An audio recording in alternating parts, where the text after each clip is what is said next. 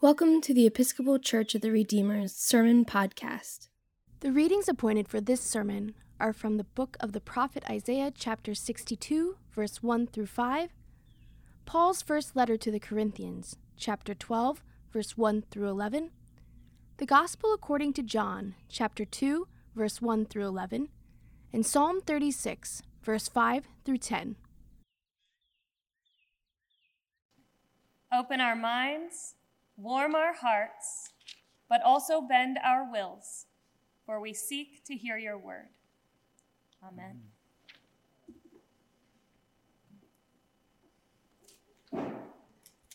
As often as I can, I tell my friends and family and even my own children to travel.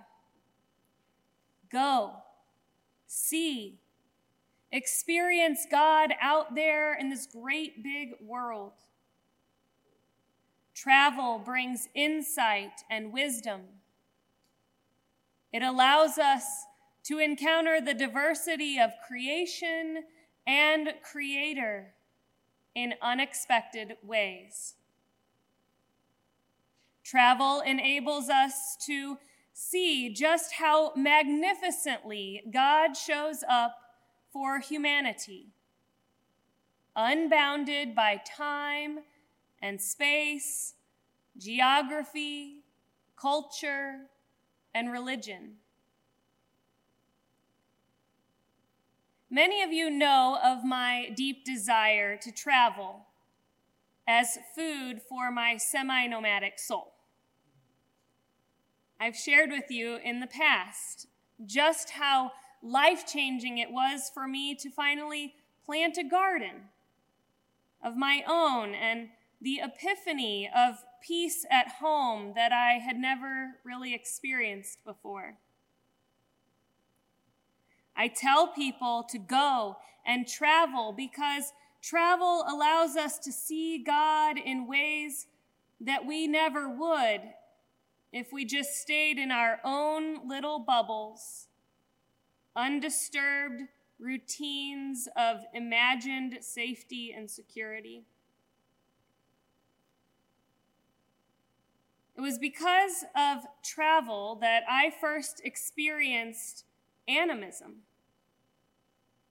The recognition of God present in all living things, a way of life commonly held under the umbrella term and religious expression of paganism. Being a young woman from the Midwest, I wasn't well acquainted with the presence of the spiritual realm or if I was, no one talked about it. It wasn't until I was in the rural mountain village of Southeast Asia that I was first introduced to the living recognition of the spirit of the spiritual realm held in high regard and close proximity to the lives of living people in this thin space between seen and unseen. The people I lived with in Besao, Philippines, remained acutely aware of the spirits around us and within us.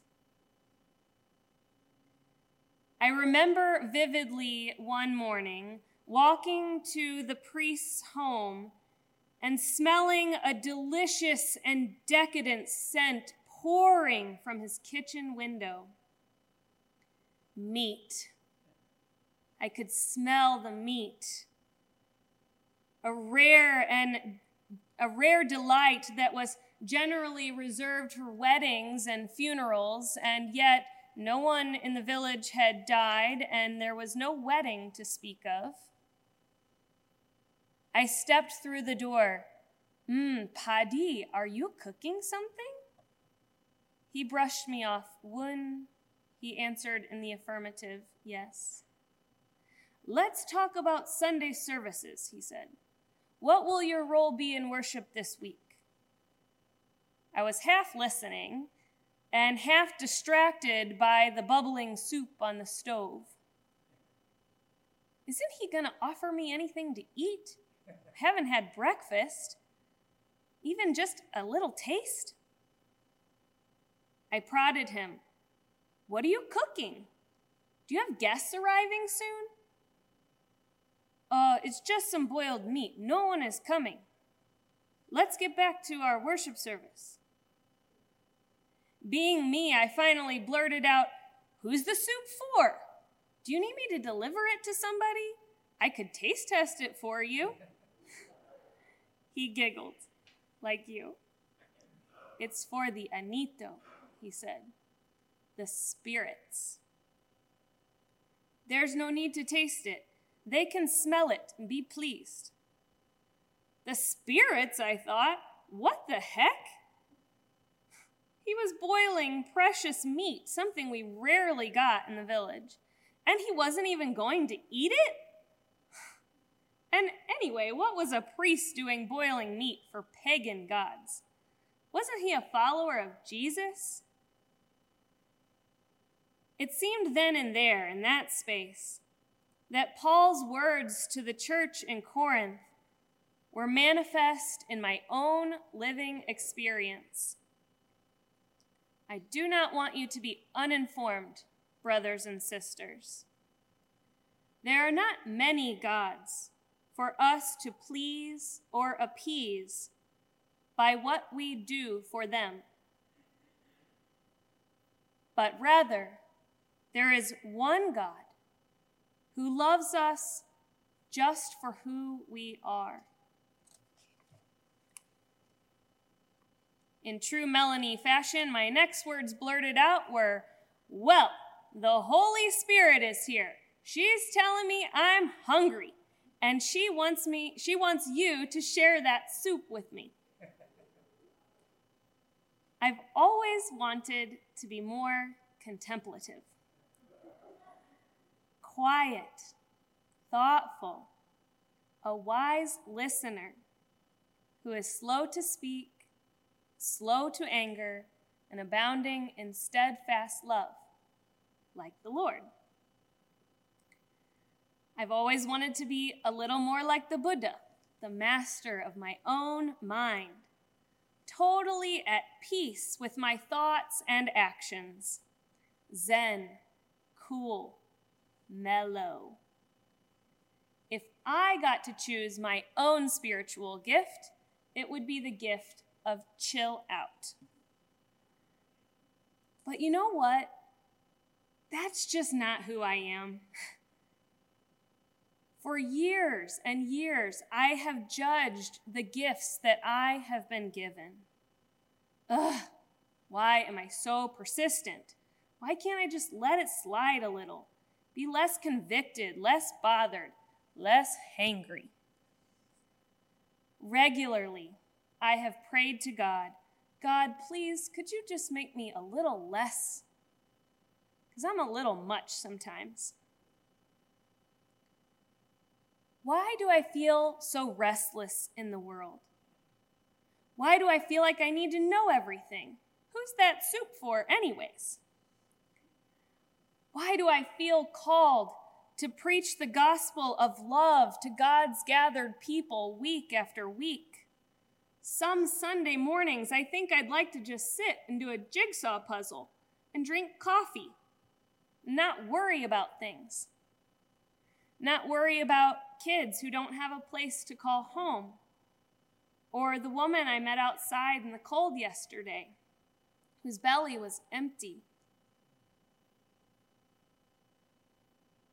Sometimes I really want not to care so much. I want not to hunger and thirst for righteousness, but that's not who God made me to be. That's not who I am.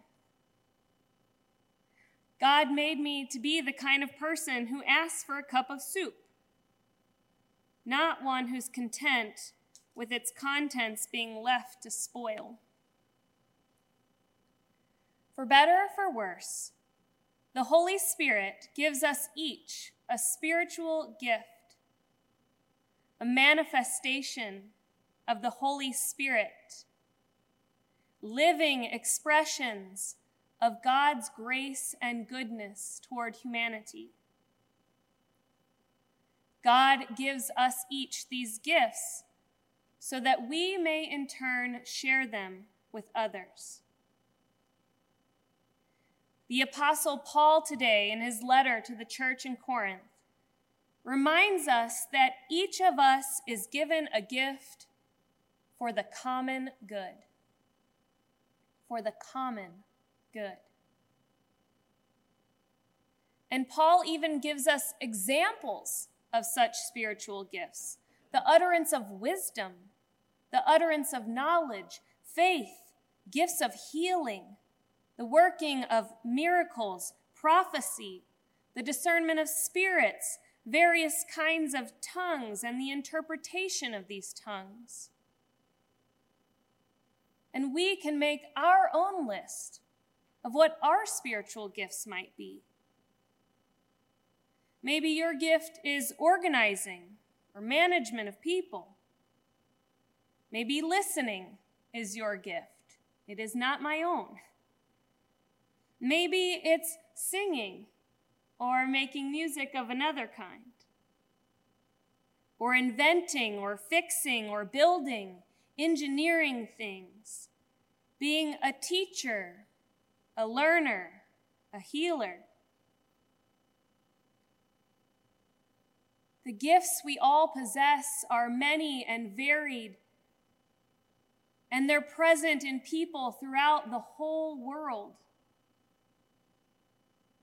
That's why I always ask people to travel, whether it's nearby or far away. The more people you encounter in your life, the more spiritual gifts you will see in humanity. Over these next six weeks, the clergy of your church have chosen to focus on the readings from Paul's letter to the Corinthians. And we embark upon this sermon series because we believe that the church in Corinth is a lot like the church of today. And that Paul's words have something to teach us not just about those people there back then, but about us people here and now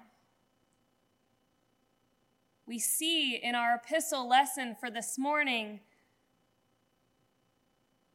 a real desire for Paul to teach the people who practiced polytheism the monotheistic nature of God, the oneness of this Spirit. We see Paul teach the people that it's not about all of the different gods present around us that we are to serve and to give gifts to, but rather that there is one God who gives good gifts to us, to God's people, so that we may in turn share those gifts with the rest of humanity. My hope for us in these coming weeks is that we begin in a place where we can discern what our own spiritual gifts are. That we can learn to know ourselves, know what we're made of, know what we're meant for, what our talents and gifts and treasures given by God are for us, so that we can collectively share them for the common good. That day in Padi Brent's house, we had a long, long talk about the Anito and the Spirit. The Spirit of God that was present in our community. And after some time, we decided that my role for that coming Sunday service would be to go and gather vegetables from the garden behind the church and to bring some of the rice that we had harvested, and that together we would make a soup a hearty soup, a diverse soup, a nourishing soup. And that my role at Sunday service that week would be to serve the soup to all those who gathered.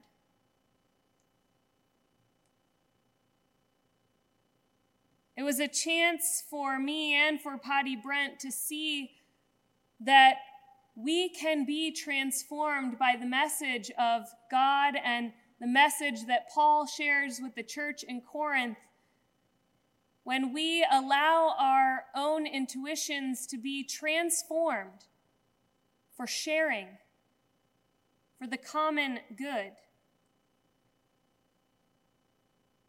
You each have a spiritual gift. You each are a spiritual gift.